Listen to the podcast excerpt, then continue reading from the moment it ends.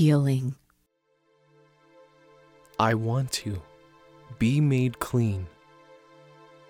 I will come and heal him. Go and tell John the things which you hear and see.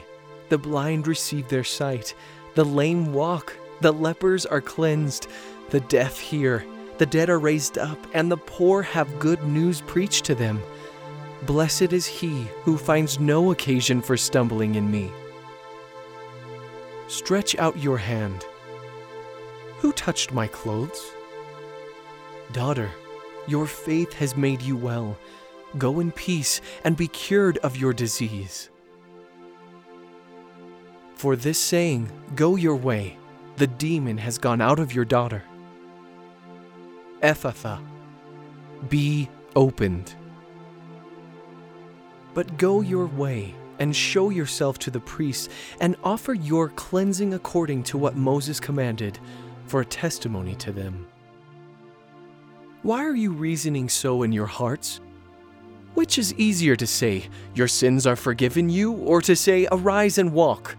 But that you may know that the Son of Man has authority on earth to forgive sins. I tell you, Arise and take up your cot and go to your house. Who touched me? Someone did touch me, for I perceive that power has gone out of me. Daughter, cheer up. Your faith has made you well.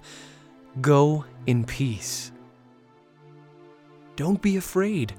Only believe, and she will be healed. Don't weep. She isn't dead, but sleeping. Child, arise. Go your way. Your son lives. Do you want to be made well? Arise, take up your mat, and walk. This sickness is not to death, but for the glory of God, that God's Son may be glorified by it.